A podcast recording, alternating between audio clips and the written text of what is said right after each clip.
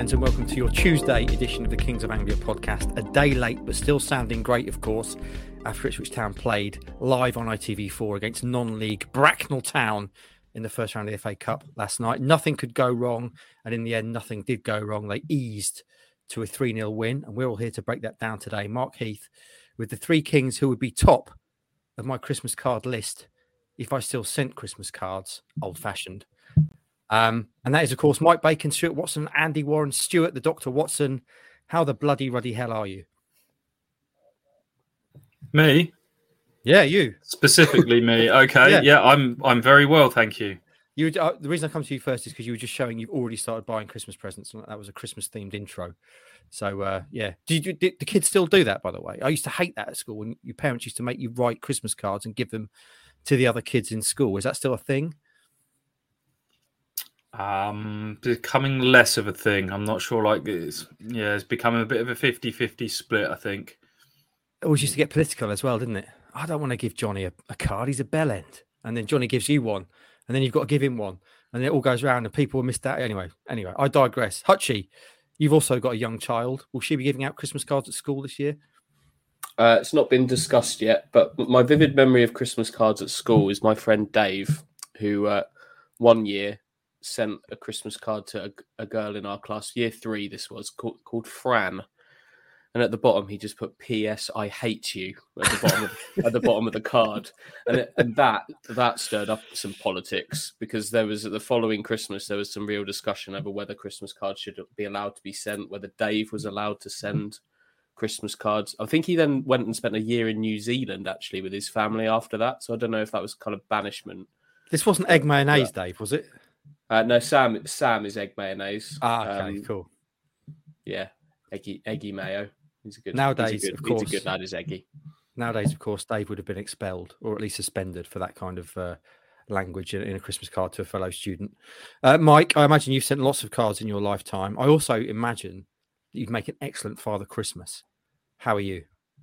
I'm very well, thank you, Heath. Yes, very much so. I, I think I uh, well, I would make a good father. I never actually wanted to do the job, though. To be honest, be a father Christmas. I did go. I got shortlisted once, but um, there was a bit of a there's a bit of a hoo ha over it. To be honest, I won't go into it. But at the end of the day, it was a case of well, I wouldn't go. I won't go into it because it's a father Christmas thing. But I used to send Valentine cards at Christmas, which I always felt was quite a, a nice thing to do because it's sort of I got the Valentine cards out there early. I'd see who responded, and then I was ready for Valentine's Day. If you see what I mean. Okay. Um, test, rather, test. Than, make a complete fool of myself on Valentine's Day, sending cards to people who weren't interested. Testing the pool early. Nice. Mm. Like it from Bacon. And of course, you won't go into the Father Christmas thing because it's total no. nonsense. You've just completely made it up. Anyway, um, where, where were you going to be Father Christmas, Mike, just out of interest? Sorry? Where were you going to be Father Christmas? You said you were on a short list. Well, I wasn't a shortlist. I was a shortlist at um, well, it was, it was, my school actually, and um, I went back to school. I was invited back as uh, because I've been one of the students who have been a successful student at my school. You know, you have little boards where they say the successful students, and my name was up there, successful student. well, I know it was up there because I put it up there because there was a friend of mine, Paul, who used to work for uh, the Rugby League England, and his name was up there with a little little, you know, little plaque. And I went back to school one day for something else for a, for a fete, I think it was. And mine, I wasn't there, my name, so I made my own plaque and went back and put it up and that was where the hoo ha started. Your ability to. Then I'm on the short list of Father Christmas, and someone queried why my plaque was there because it wasn't there last week. Your ability to craft stories never fails to amaze me, Mike. Someone said actually that you should go, you should be our KOA representative on Would I Lie to You? Um, and I think that you'd be made for that. You'd be akin to Bob Mortimer's like the god of that show. Mm. And I hmm. think you'd be right up there with your creative raconteur ability. Um, anyway, friends, thanks for joining me today. Let's talk about Ipswich Town at Bracknell last night, shall we? Live on ITV4, like I say. Job done, professional job done. Um, but what I'm more interested in, really, than the game itself and, and the score and who played well, which is all a bit, meh, is the occasion itself. Because this kind of game is the only thing you get in FA Cup games, especially at this stage. Town at this minnow of a side. We've had the boys on, obviously, from Bracknell. It looked great on TV. Um, so, boys, Andy and Stewie. What, what was it like actually actually being there? Because I, if you've not watched Game Day, go back and watch it because Rossi's done a brilliant job giving a, a flavour of the, the sights and the sounds of the day. And one of the, the things I was most excited about uh, and pleased to see was Andy's little face reviewing Wings and Tings, which genuinely, Andy, is I think the happiest I've ever seen you. Are most excited and animated reviewing this Wings and Things, which you'd be very keen to ask Kane SB about on our shows. So uh, take us away, Hutchie. What was what was it like for you? Do you want Do you want to start? Should we just start with wings and things? You Absolutely, to we should. Yeah. Start with that. Um, I think wings and things needs to expand and grow out of its current form because it because it's exceptional. Um, Exceptional. Ipswich Town's fan zone could learn a thing or two from that. They should be a staple at festivals. I'm sure they are, uh, and big events because they were really, really tasty, and I really enjoyed it. And that's my one takeaway from from the night. And I've got nothing else to nothing else to add really about the Bracknell game. Um, just some very, very tasty chicken wings. Talk me through it then. Why was it why was it so tasty? Are we as the name suggests, were they chicken wings? Were there any other parts of the chicken available? What was it served with? What were the sauce? What were the flavors mellowing those in are- your mouth? Well, there was a, there was a whole board of sauces. Yeah, yes, it was chicken wings. There, there is the mark of a good kind of street food place is a small menu, small and focused, and that's what wing. I'm just gonna get the picture up to remind myself. That's what wings and things was. It was very focused. You could have some chicken wings, or you could have some sort of boneless, boneless version of that. Um, with a, with a few bits and bobs on the side. Came with came with some chips. They were very nice, but it's the flavors of the sauces that, that did it for me. I had the ting, which is their original sauce, spicy, sweet, smoky, delicious, the best selling hot sauce. Very nice. Then there's buffalo, honey tom tom yum, which I believe is what you had, Stu. Um, teriyaki, smoky barbecue, Jamaican jerk, or the extra hot mango scotch, which we stayed away from. But um, yeah, very very good. I loved it. I genuinely loved it. If you've not go, if you've not seen it, go back and watch that little review because if you want to ever see Hutchie reaching peak excitement at a time when you can only reach with kits, I thought go back and watch that. Stu, you were standing next to him when he was uh, he was shaking with excitement about the chicken. You had a Tom Yum. What was that like? Very nice. Very nice indeed. Listeners might be thinking, oh, they're giving Wings and Tings a bit of publicity here. They clearly got a freebie. We didn't.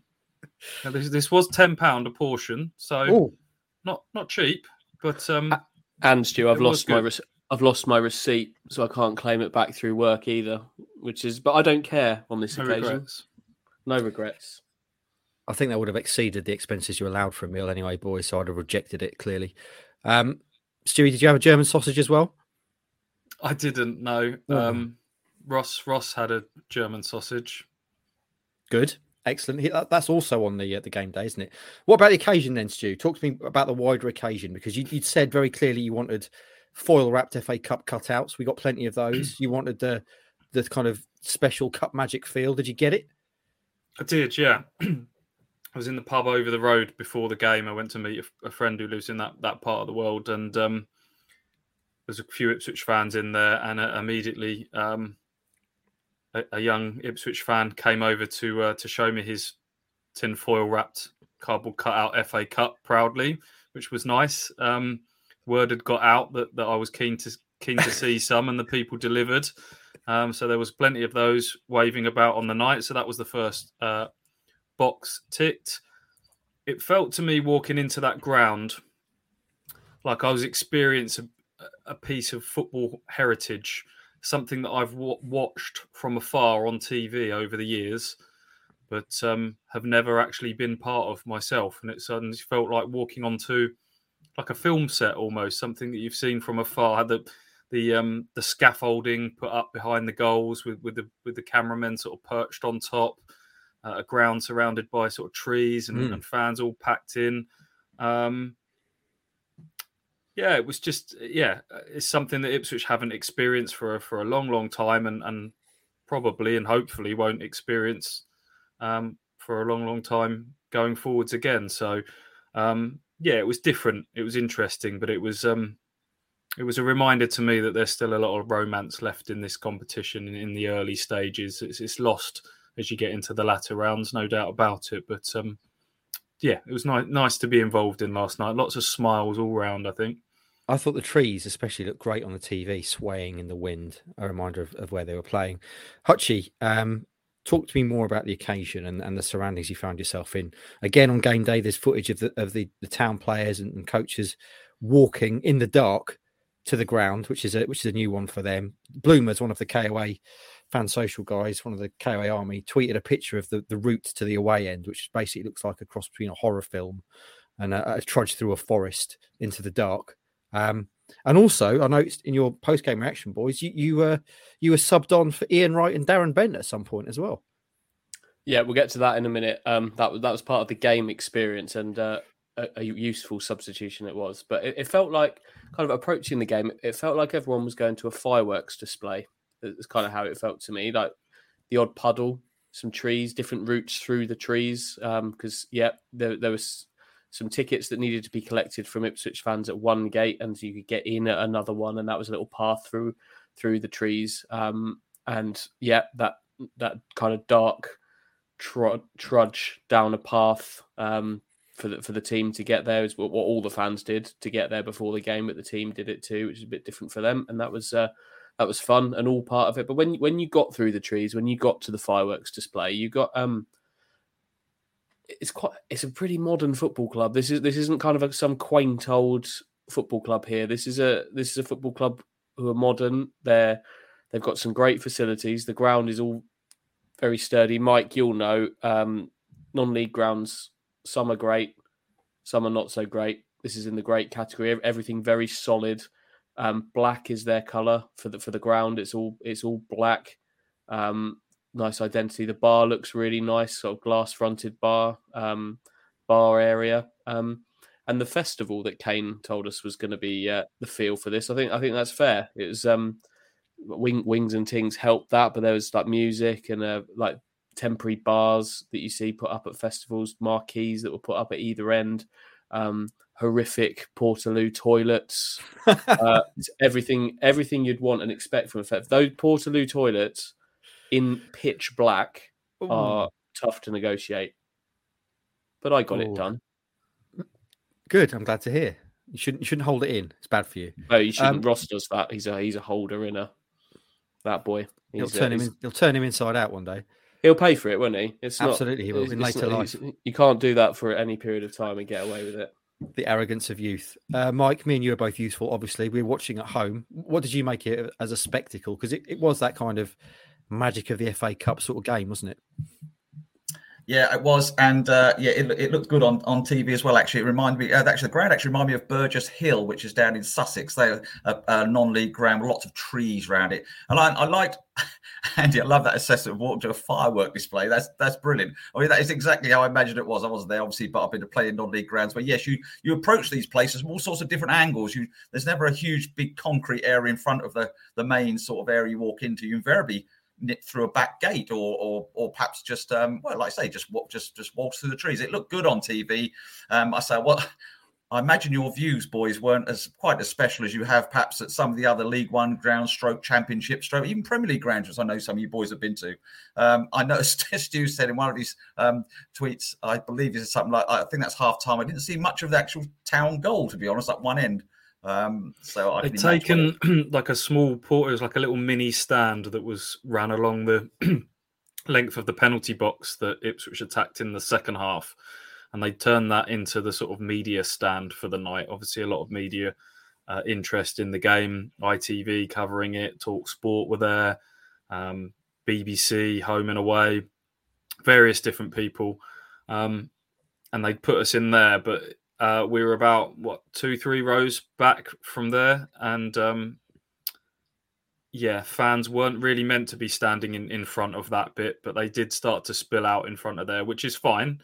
Um, they're more important than us, clearly, but it meant that Andy and I couldn't see the goal to our far right hand side, the goal that Ipswich were attacking in the first half. So um, there were some times Brenner Woolley on BBC Co-Coms was just behind us with um, Stuart Ainsley that they just had to hold their hands up and say something's happening in that far corner. Not really sure what. Um, and that was kind of our, our view of the game in the first half. But um, all that changed after the break. Mm. Yeah, that that is where the quick, nimble feet of Andy and Stu, quick thinking. Uh, because like 10, 10 minutes into the first half, obviously everyone would have watched at home and would have seen that Darren Bent and Ian Wright and were with Mark Pougatch for for the game. Sort of ten minutes into the the first half, once they'd finished doing their intro to the bit, they'd made their way all around the ground and they had the back row of this uh, this stand that Stu mentioned, and, and you can stand on the back row obviously because there's nobody nobody behind you. Um, and uh, but they didn't reappear for the second half. I think they might have found some. They might have found a, a better a better vantage point than that somewhere. But we uh, we were very quick to nip in there and upgrade. And when we got there, not only did we find that we could see both goals um, and that there was a desk for a laptop laptops to go on, there was also a screen with the game being played and replays on it. So we were living like living like kings in the second half. Um, Famine to all. feast. Yeah. Quite It's not the best double substitution, is it? When you're taking off Ian Wright and Darren Bent, how many goals have they got between them? How much would they be worth in today's game? And then you're bringing on Watson and Warren for the second half. Yeah, but can could Darren Bent write a live match report? I doubt it. Could he? Could uh, Ian Wright give you sensible ratings within minutes of the, the final? He was living the game though. No, he? no, he could. No, he couldn't. He couldn't. Mm. He couldn't file those things for the newspaper. Um, but he was loving it. I just hear from behind. Just hear he was. You could hear him kind of bouncing on his heels, and those. He was loving Kyle Edwards and he was loving Kane Vincent Young. Every time they got the ball, he was just like, "Wow, wow!" And he was properly kind of living, living the game. Um, he did have to ask whether it went straight to penalties or a replay or not. So I, I question the research that maybe went into the, the tie before it happened. But um, he was loving the game, and um, yeah, when he arrived, and he arrived at the ground through the through the trees, Mm. the welcome that he got was incredible. Like Ian, right, right, right, from so many people were absolutely buzzing to see Ian Wright, and then this one little voice just went because he arrived with Darren Bent. This one little voice just went, "Hi, Darren," and uh, and, and, he, And that was you. yeah, just like, "Hi, Darren, Who are you, mate?" Yeah, and that um that that made Darren Bent smile. But Ian Wright, what what a hero! I'm not often starstruck in, in football, but seeing Ian Wright, I was a little bit starstruck. What a striker he was in the day, hey? and what and what a brilliant pundit he's been on in, in football. yeah, um, he's got an aura, then. isn't he? There's an aura about him. Yeah, he was, and it, we we heard some nice little anecdotes sort of during the game in the first half. He started talking about um, his experience of playing in games against lower league opposition, and I, I don't know what game this would have been in, but he talked about Paul Gascoigne whenever he played against lower level opposition like that. His mission would just be to tire them out. And so he would, whoever was man marking him, he would just run to all four corners of the pitch and just make this player follow them he'd follow him to one corner flag, then the other corner flag, and just just nat- literally knacker him out, so that the fitness kind of shone through. So um, yeah, all in all, it was um, a really nice occasion. The first thing we saw when we walked in was the guy you might have seen on on Ross's game day video, who had uh, The half and half face. uh, yeah a, a follically challenged gentleman, much like myself, had his, his entire head painted in black and black and red. If you looked at him side on, he looked like Darth Maul from Star Wars. um, but yeah, it was just uh, it was yeah, just it just felt like prop, proper football, and it was a reminder of how precious the English football pyramid is. I Hmm. think, and that and the whole the whole pyramid all the way down is so important to sort of the lifeblood of English football. Super. I interviewed Darth Maul once. That's a story for another day. What? Shall we? Shall we move on to the to the game? No, no. Can, can, it, not- can it be a story for now? Well, yeah, I interviewed Darth Maul once. That's the story. Why? Uh, he was um he was in Bury at a kind of a fan event, and being as I was a young reporter working for the Bury Free Press, I was duly dispatched to meet said superstar, um, and do the classic local newspaper reporter questioning. Do you like Bury? What do you make of Bury? It's lovely here, isn't it? Do you like Suffolk? that kind of stuff. Um, Was So, he yeah. dressed up? Like, in- no, was no, he like? no. It's very disappointing that he wasn't. He was. He, he was Oh. very, very normal and incredibly nice and down to earth, as these people always are. Um, I got him to sign a, a poster for my nephew, who's a big Star Wars fan. Um, so I interviewed Darth Maul, and my wife has interviewed Darth Vader. So there you go. There's Look a claim to fame between the two of us. Did he like Anyway. Bury? Uh, of course, he liked Bury. Yeah, he said he loved it, and he'd definitely be coming back. Um, I'm sure he has. Some Yeah. great eateries in Bury. He'll have, he'll have loved that. I'm sure he's been back many times. Yeah, the jewel in, in Suffolk's crown. Right then, friends, let's talk about the football, shall we? Um, we've done 20 minutes or so on the occasion, which was great.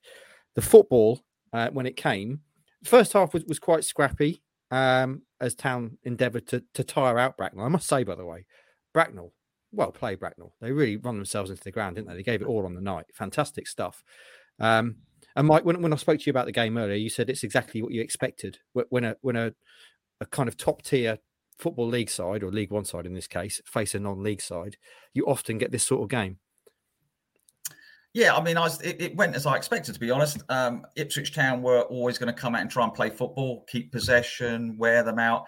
But uh, someone who's watched a lot of non-league, uh, non-league teams are always going to come at you. The first half an hour, particularly, they're going to be wound up into a frenzy, and they're going to come and they're not going to let you just pass the ball around at the back and try and roll it out from the keeper and do all the stuff you want to do. I, I, I thought Ipswich might play a bit more long ball first half, to be honest, um, and just try and turn uh, Bracknell a bit more, but they didn't. They kept, and that's probably what got a bit frustrating because Bracknell were really, were, you know, really up for it and were chasing and harrying everything. It's never going to last, of course, and that's why the the, the pro team, the, the, you know, the pro club comes through.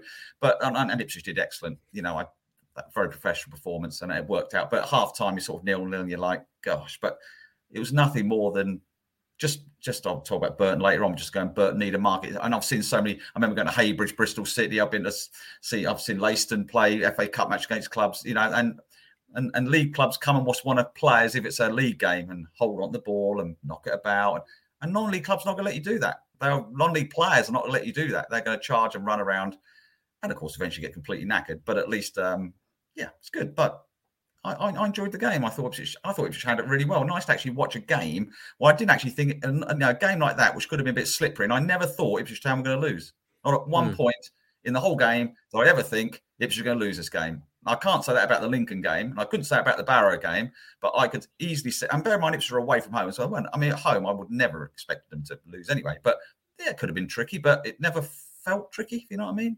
Mm. It's because he picked the perfect team. I think. I think yes. they absolutely nailed the team selection. Um, that that was the a few different personnel, obviously, but it, that that's the kind of the kind of team that I wanted Ipswich to pick. Um, and they they nailed. I think they nailed how they handled the occasion. They they didn't panic in the what the, upsets happen when when the league team panic, don't they? When they're made to panic, and, and Ipswich didn't. They they were given opportunities to panic, but they didn't. They didn't take that chance to panic, and um, I think they just handled everything that came at them as part of this game perfectly, um, and, and got the result that I think we all deep down, despite the ghosts of FA Cup Christmas past, deep down we all knew they would get um, and, and it came in the end. There, there does need to be a bit of context here in terms of Bracknell aren't Lincoln. We talk about the ghosts of the past. Lincoln were were an upwardly mobile National League side. We're now talk, this this Bracknell team is two divisions below what Lincoln were then. Um, so it's a it's a lesser opposition when we talk about the upsets that Ipswich have suffered in the past, and and and Ipswich are in a far better place than they were when they tripped up in, in those previous games. So it was always highly, highly unlikely in this game that um, that anything was going to happen. Um, the one concern was probably the set pieces and high balls into the box, a bit of a swirling wind.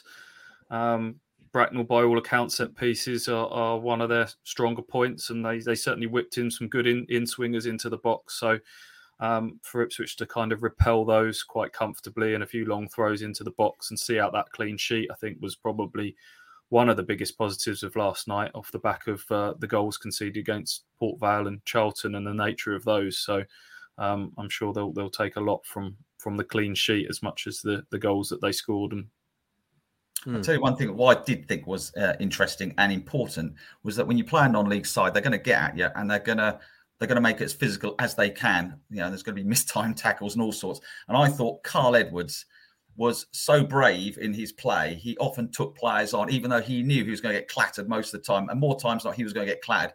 And Kyle Edwards took players on one after the other. I mean, and I thought he was outstanding. I thought the way he had, you know, he he attacked players who he knew were, were basically going to were going to chop him down. Is that because he was just too good for them, you know? But he was mm. going to always give it a go, get free kicks, have goes things. I that's the sort of person you need in your team. Going back to team selection, and he's absolutely spot on, of course, with a you know with with um, Keogh and Burgess at the back for a start, you know, and then and then Edwards up front, just run at him and just win those free kicks. But but that's the danger, Mike, isn't it? If you if they had if they had gone gone for the kind of complete rotation of uh, it's it's a bit difficult to talk about this with Ipswich because there's there's an element of kind of rotation that we see with certain areas of the pitch anyway. But if the danger would have been if you'd picked a, a, a, an eleven of undercooked players, which we've seen in previous previous managers would would have done, undercooked players you don't then have a, brave Kyle Edwards. You'd you'd have brought in a Kyle Edwards that hasn't been playing, and yeah. You wouldn't get that from these from these players. But I think, but all of them had a reason to be on the pitch that night, and and the reason wasn't because oh these these guys just need a game, um, mm. other yeah. than the goalkeeper. Which in the past, when it's 10, 11 changes, it's felt probably like a punishment to those players. Very mm. clearly, you are our reserve slash backup team, and mm. we're just chucking you some minutes here but it's like that team wouldn't have looked out of place in in a league game. And hmm. um, mm. Mike Turbot on game day, you know, made a really good point that there isn't a kind of a, a, first team there. Yes, there is a core of seven or eight players who are playing most weeks, but I don't feel like there's a sense amongst these players that there's a first team and a bunch of fringe players. He's McKenna's quite uh, cleverly sort of made everyone feel involved and proper first team players, and those that were picked last night will have seen it as an opportunity rather rather than a punishment. I think, um, so that was good. And very much picking Sam Morsy. I mean, you could easily have rested Sam Morsy. You could have had ball and dropped Humphreys back a bit and played Chaplin perhaps or Harness, and he played Morsy. And Morsy, we've all seen how important Morsy is. He's an absolute he, he, he's the pinnacle of that team. You know, they all look to him. He looks, you know, and so you put him on the team list. So when McKenna's reading that team list or puts it up, and there's Sam. So Sam Morsy's good enough to play, and the rest mm. of them look around and think, well, Sam Morsy's it. You know, you know, this is this is you know, I'm not saying we've never have been seriously unplayed, but mm. I thought that's a big decision and a right decision. I guarantee you as well, Sam Morsy would have wanted to play. Yeah, he's that sort of character, isn't he? I think they all want to play, like yeah. genuinely, genuinely, and, that, and that's that's the great thing about this this squad. They haven't achieved anything yet, of course they haven't, but they've. It's a proper, it's a proper team. Like you, they, they, there's a really good group of people and good group of players here at Ipswich. He's obviously very important to that, Sam Morsy. But I think, I think they would all have wanted to play. I'm sure Christian Walton wouldn't was was itching to play in that game. He'll have understood that it was it was Hladky rare opportunity for him, but they'd have all wanted to play in this mm. in this hmm. game. Mm. I'm sure of it. Hmm. And look at the first two subs off the bench: Wes Burns and Connor Chaplin. Yeah. Not partic- not particularly fair on on no. Bracknell, but um, but but that that's how Ipswich treated this. But this is how McKenna's treating things, isn't it? Previous managers have, have had exactly that same opportunity to do exactly what McKenna did last night and haven't done it. As Stu said, they've gone with these 10, 11 changes and felt like and yeah, they probably have gone out that pitch thinking, well, we're just like the reserves, really, because mm. come on, come Saturday, eight of six of us will be on the bench, and five of us might You know, McKenna has created this. He's created this situation where, as Stu said, everyone feels, or and both of you said, they they feel important. Everyone feels mm. important, and that's that's breeds success. Mm. Great point from Stewie. What what did you make then of the players who actually played balls? We talked about Kyle Edwards, Kane Vincent Young was, I thought, deservedly man of the match. He looked really lively on the left. What, what did you make of the, the display from the players who were on the pitch, Stewie? Uh, big individual takeaways for me were Kane Vincent Young, who obviously got man of the match. I think getting him up to speed is really important, especially with uh, Greg Leigh being out at the moment. Leif Davis is being asked to play a real high intensity position, 90 minutes week after week. And um, there's a fear that that will catch up on him. So having Kane Vincent, and you could say the same of Janoi Donacien at right back as well, who's played every started every league game so far. So Kane's versatility, versatility and dynamism, um, I think having having that on show last night was was a real big plus. Cameron Humphreys, just outstanding again. What mm. what what a talent! We've said enough about him, but just just such an old head on young shoulders. I thought you know, he had a hand, I think, in all three goals in terms of the build up, but the third goal in particular, um, Ipswich had just defended a, a, set piece into the box, and he shows great strength to to win the ball back on the on the touch line. He then shows great footwork to to get himself out of a tight spot. He then shows great vision and technique to pick out the pass in, in midfield. He, he just looks a, a real player. Um, so those those two, I would say, in terms of individuals, kind of jumped jumped off the page for me in terms of um, man of the match contenders. Yeah, Humphreys is a good one, isn't he? You'd normally be worried about playing a, a young player, especially quite a slight built young player in a game like that. But I thought he was, he was tremendous, as you say, an old head on on young shoulders. Hutch, anyone else stand out for you? With Humphreys, that, that's again, uh, I think a big plus of play. is playing with Morsy. He's not. Mm. I think if if a full rotation could potentially have meant Cameron Humphreys, 19 years old, playing next to a, a, a half fit Panutche Camara from the start of the game, for example, and then that's another example of asking for trouble, inviting trouble, and then having to deal with it. But by playing Humphreys with Morsy and, and Dom Ball, indeed, um, the se- senior players in there, you, you're giving you're giving him the environment to push up to, and and and, and that's so important for young players. I, I question kind of some loans potentially young players getting sent out on loan to lower levels. That are, are you just actually bringing their ceiling down to the level that you've sent them to play at? Whereas Humphreys is with Ipswich and you're raising him up. He's playing with mm. Morsy. It's a proper proper midfield, um, and that's that's massive, I think. And, and just a, again, just the selection was was nailed, and it allowed Humphreys to to play like that. Hmm. Um, anything else from a town point of view? Because I do want to reflect, just briefly, spend a minute talking about Bracknell because I think we've all got a bit of a soft spot for Bracknell after having Kane and, and Carl on on the show, and I think it would be remiss of us not to have a little chat about what you like from them. So, Stewie, it sounds like you've got something to say. Uh, At Freddie Ladapo scoring again, I thought well done for him for, for keeping his head up during that. He had three big chances that, that came and went, two towards the end of the first half, a one on one saved in the second half. But good strikers keep going, keep making those runs, keep working hard for the team. I thought some of his link up play was really good and he got his rewards with a, with another good run and, and, a close range finish. I think that's four goals in three games for him now. He's on eight for the season, and he looks to me again. Yes, people say some of these goals have came against in the Papa John's Trophy and against Bracknell, but um, he looks like he's learning the way McKenna wants learning McKenna ball now, and he looks like someone who's getting to grips with this lone striker role. And um, was pleased to see him get his rewards with the goal, and I was pleased to see Panutche Camara score. And the the reaction to that that reminded me very much of when Kyle Edwards scored the yeah. two goals against Cambridge, when Cameron Humphreys scored at Port Vale. You can just see how pleased his teammate his teammates were. I mean, uh, when Camara signed, I looked back and did a bit of a profile piece on him. His former manager at Plymouth, Ryan Lowe, talked about him having a heart of gold and big smile on his face, much like Kyle Edwards, and he looks like um, the, the Ipswich players have really, really taken to him. So um, that team unity is just so clear, and squad unity that we've we've talked about at Ipswich, all really rooting for each other. Um, really classy moment from Richard Keogh at the end, going into mm. the Bracknell dressing room and and having a word with them. Thirty six year old defender who's been there, done it, played in in international tournaments and still taking the time to do that. Again, I thought that was a, marker of the sort of the, the culture of humility and respect that that Ashton and McKenna and co have kind of um, got running running through the club at the moment. So lo- lots of nice little things to to take away from last night. Yes, it was Bracknell, but um, but yeah, all, all in all, a, a, very good night's work, I think, on and off the pitch. Mm, yeah, Keogh and, and Burgess being able to bring them in for a game like this, what you can ask for, for much better. Could Burgess you? was great, by the way. I mean, he's back playing with a mask with thirty mm. odd screws in his face, which was only what you know less than two months ago or whatever. I thought he had a really good game at, at centre half as well. That you know um, that that was another big plus.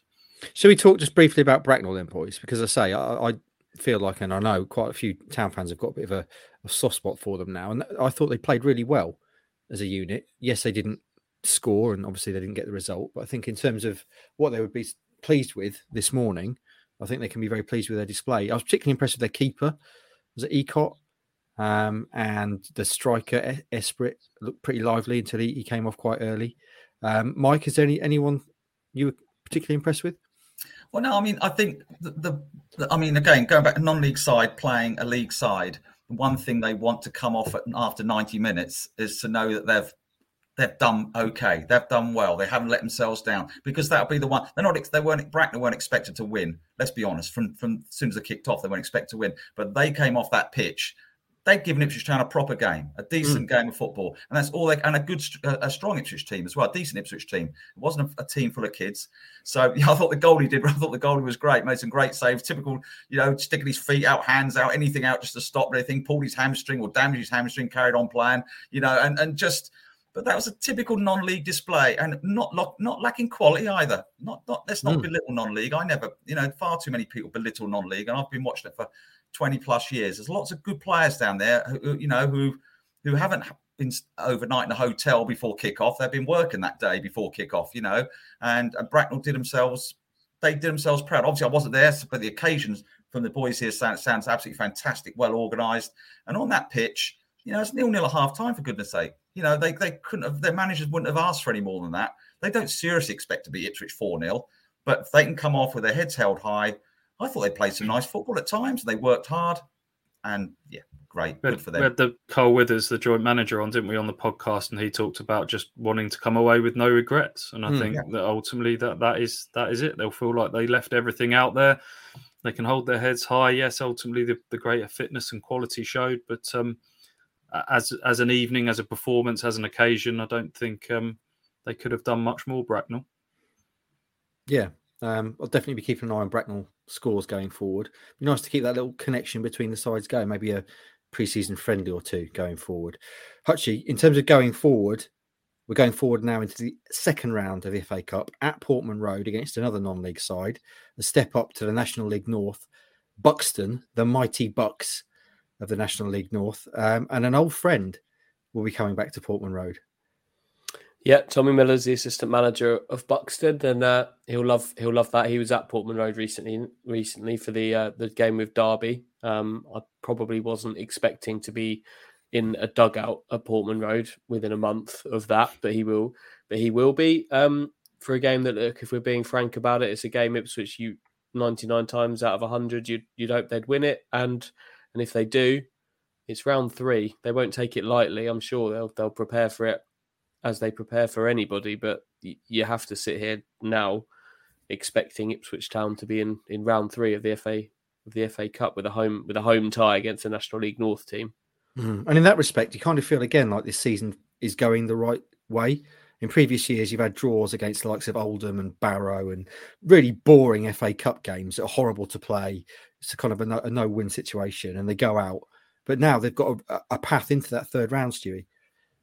You're right about some things. Just feel like they're falling into place this season. Little mm. things, but all that all add up. Like Ipswich have got some, uh, you know, a decent chunk of their travel out the way in, in the league games. Their schedule's not too bad over Christmas.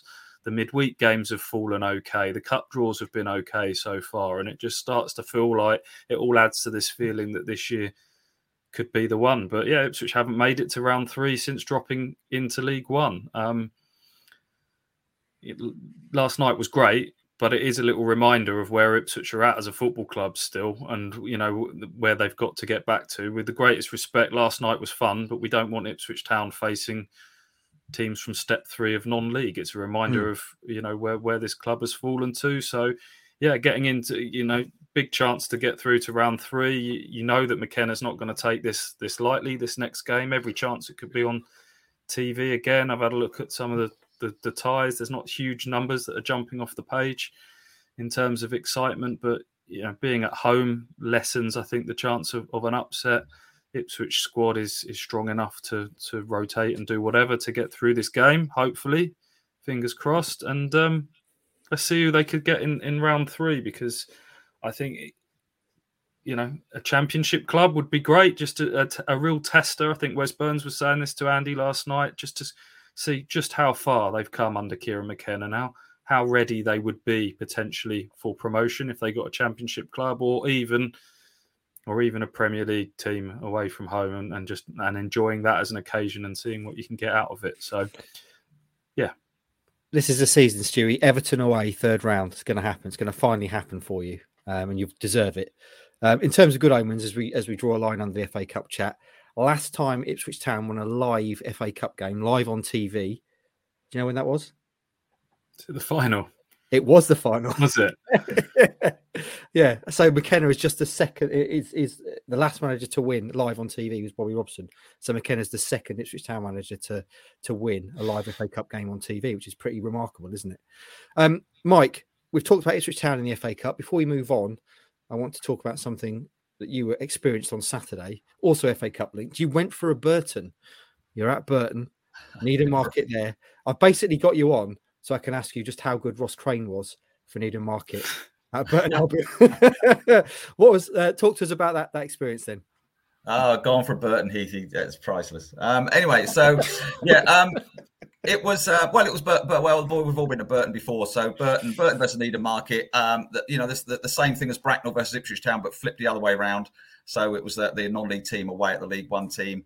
Um, it was tough for Needham Market, but just like Bracknell fans and Bracknell manager and chairman, everyone will wake up this morning and say, you know, we did all right against Ipswich. We gave them at Needham exactly the same at Burton, did exactly the same. 1 0 down after about 35 minutes. Held them. Burton, Burton had a lot more of the ball than um, uh, in the first half that Ipswich had the first half against Bracknell. They were the home side. That's why Burton were completely bossing it. They took the lead after 34 minutes. And then Needham just just worked so hard and held them and held them. And bizarrely, in the last 10 minutes, they had two or three half chances to equalise. And I mean, a couple of them were half, really good half chances, which would um, Kevin Horlock, of course, formerly of Ipswich Town Parish, um, their manager, um, said afterwards he was trying to kick them in the net himself, you know, and it was. And then they went up the other end and got a second right, the last, last kick of the game, Burton. Um, but look, great, great day out for the Needham fans. Made a lot of noise, sung lots of rude, rude football chants like they do. They never do in non-league, but as soon as they get to a league ground, they start effing and jeffing. Um, but they, you never hear it at the Bloomfields. But there you go. That's so that's how it all sort of. But they were great. Saying that joking apart, they were the fans were absolutely brilliant. Um, and yeah, good for Needham Market. Great FA Cup run. Nice to see. Um, and, how, um, and how and how good was Ross Crane? Crane, Crane, Crane had a good. They all had good. Of course he did. Of course he did. I didn't do match ratings, but no, he did. They all did fine. Great Ross Crane was excellent. Um, they all. Um, Marcus Garn was outstanding. The goalkeeper. Yeah. Um, now I know Marcus very well. And he's actually been on our pods before, and he won't mind mm. me saying he, he always gets taken the Mickey out for yeah yeah you fat you know this that and the other from the way fans. Um, but Marcus and he, he took all that. He, love, he loves it. He loves it. Encourage ideas to the goal. He turn around and want to give it some more, you know. Um, but he makes a brilliant saves. I mean, yeah, some he, really good saves. He's a really good keeper, isn't he? He's a top keeper, and yeah. and, and Needham did well. And Ross Crane, like the rest of them, was excellent. How many fans did Needham take in that in that took, away end? I think they took out four. They're actually in the side. They're, they were next to the press box. Press box where the okay. press box was to the right was where they all sat. Um, about four, three or four hundred or four hundred of them, I suppose.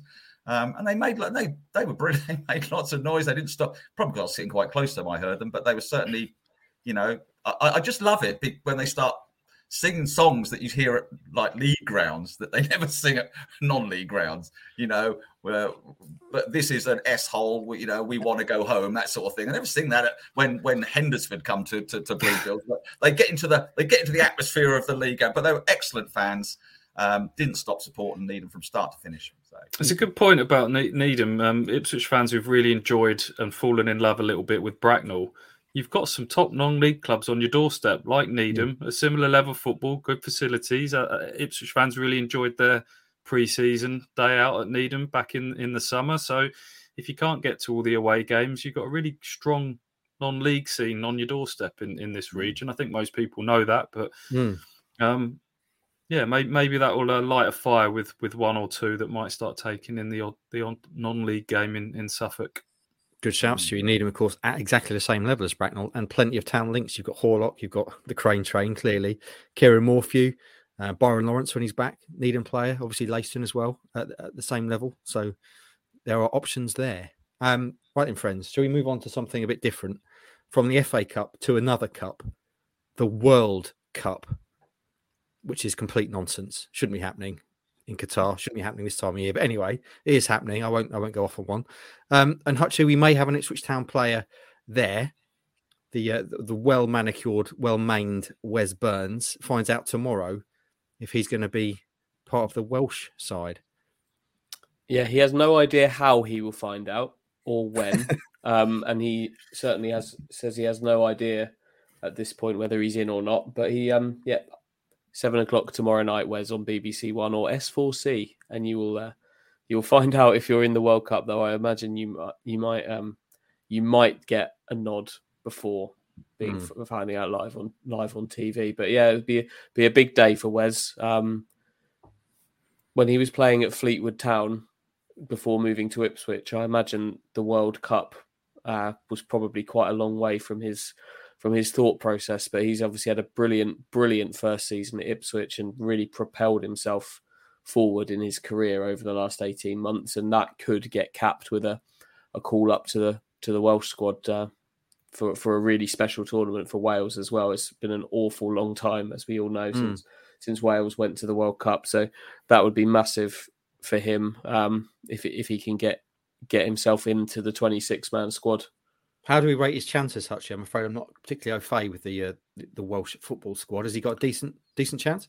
He, he sounds like he's right right on the bubble, right on the 50-50 bubble as to whether whether he gets in. Um, I think there's there's a an injury to to Norrington-Davies from Way from uh, Sheffield United, who can play left side centre back and left wing back, and actually Wes has played a fair amount of his football on the left side for Wales, and the fact that Norrington-Davies is the only other left um, wing back option that Wales had means that he that Wes could be going as the kind of the backup left wing back, and Mhm. that that would be his route his route into the squad. But it really does sound like it's kind of right on the right on the edge for him. Proper proper last minute.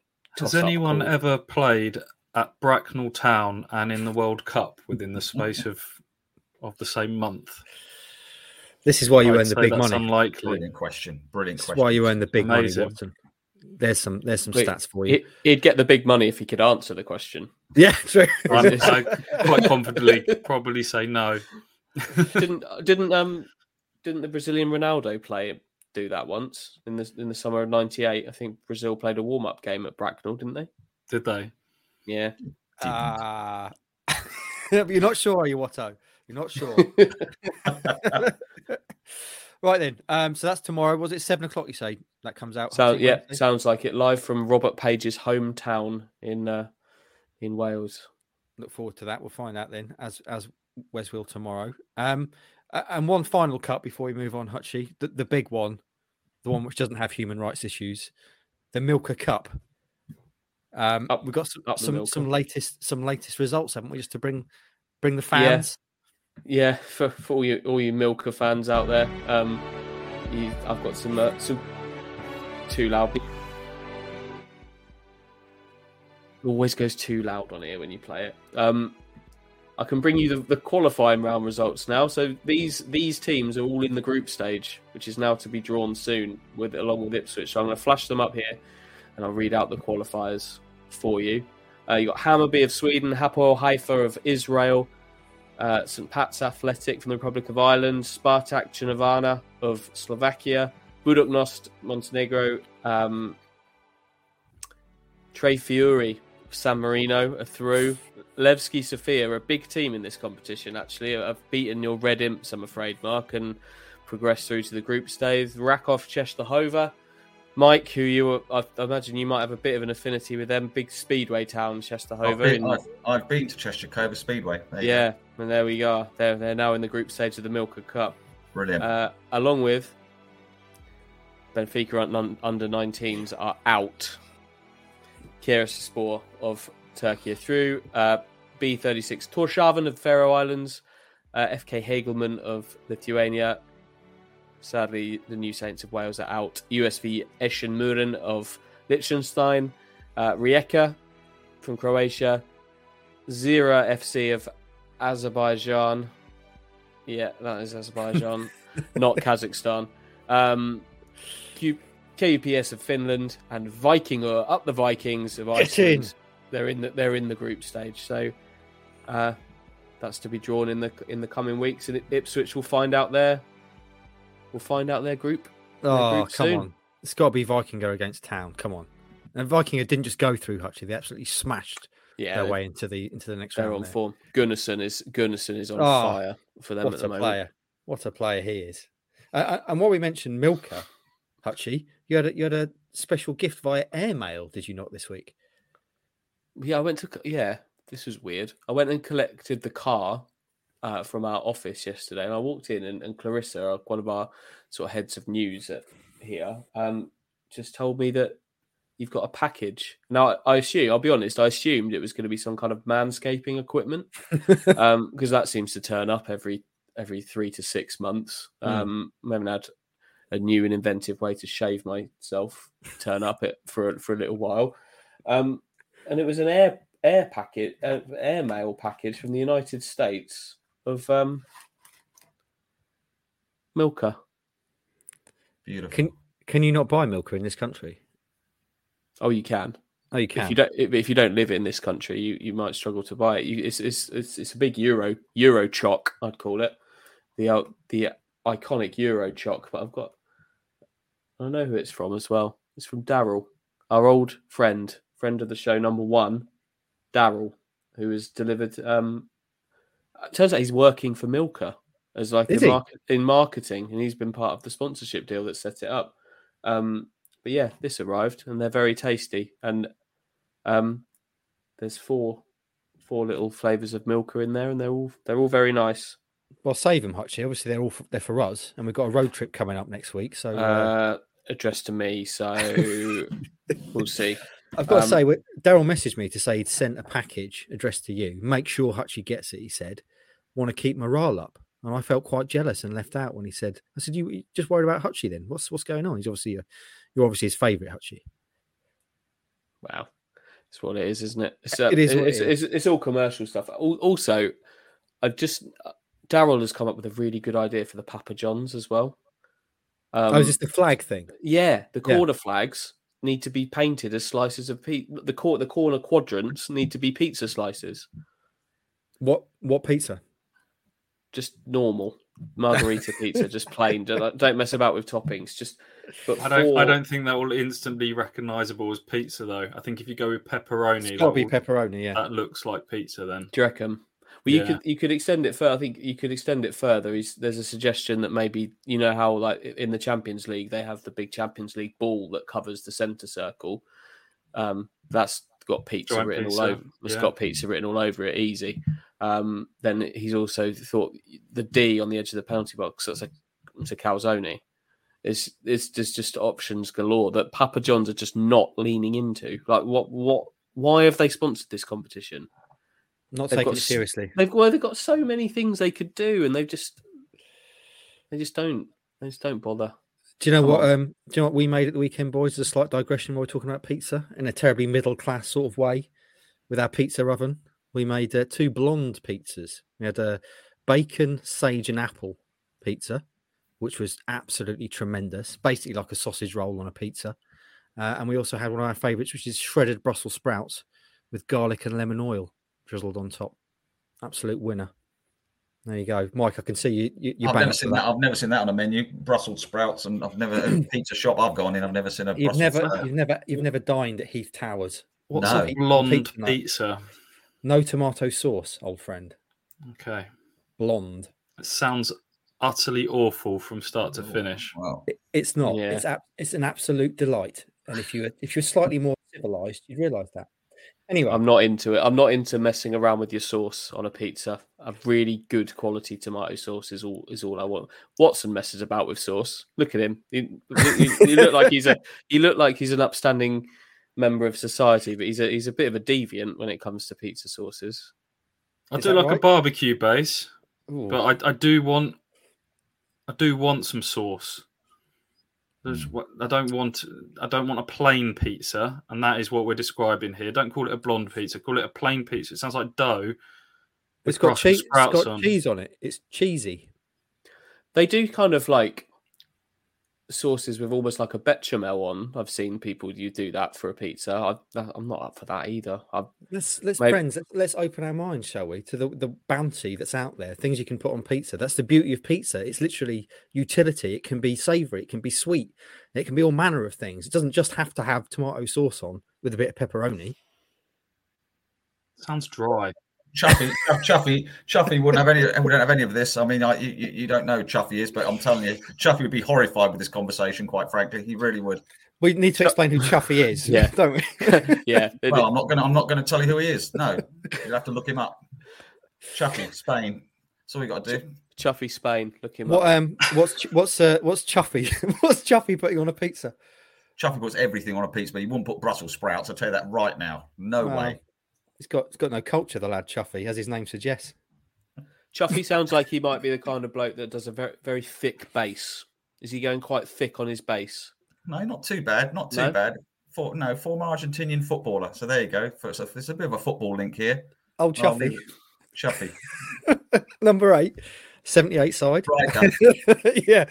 Right then, friends. Um, Mike's just mentioned they're searching for Chuffy Spain, which leads us on perfectly to our sponsor, Ginger Pickle. Social media marketing. Ginger Pickle. Get the badge in, boys. I know you're not wearing your sponsored gear today. I'm the only shameless one doing so. Um, we I launched it last one. week. You haven't got one. No, we didn't think you'd wear one, Mike. Um, and Oh. also, Tony Southgate actually left you out. So there we go. Sorry to break. Sorry to break it to you.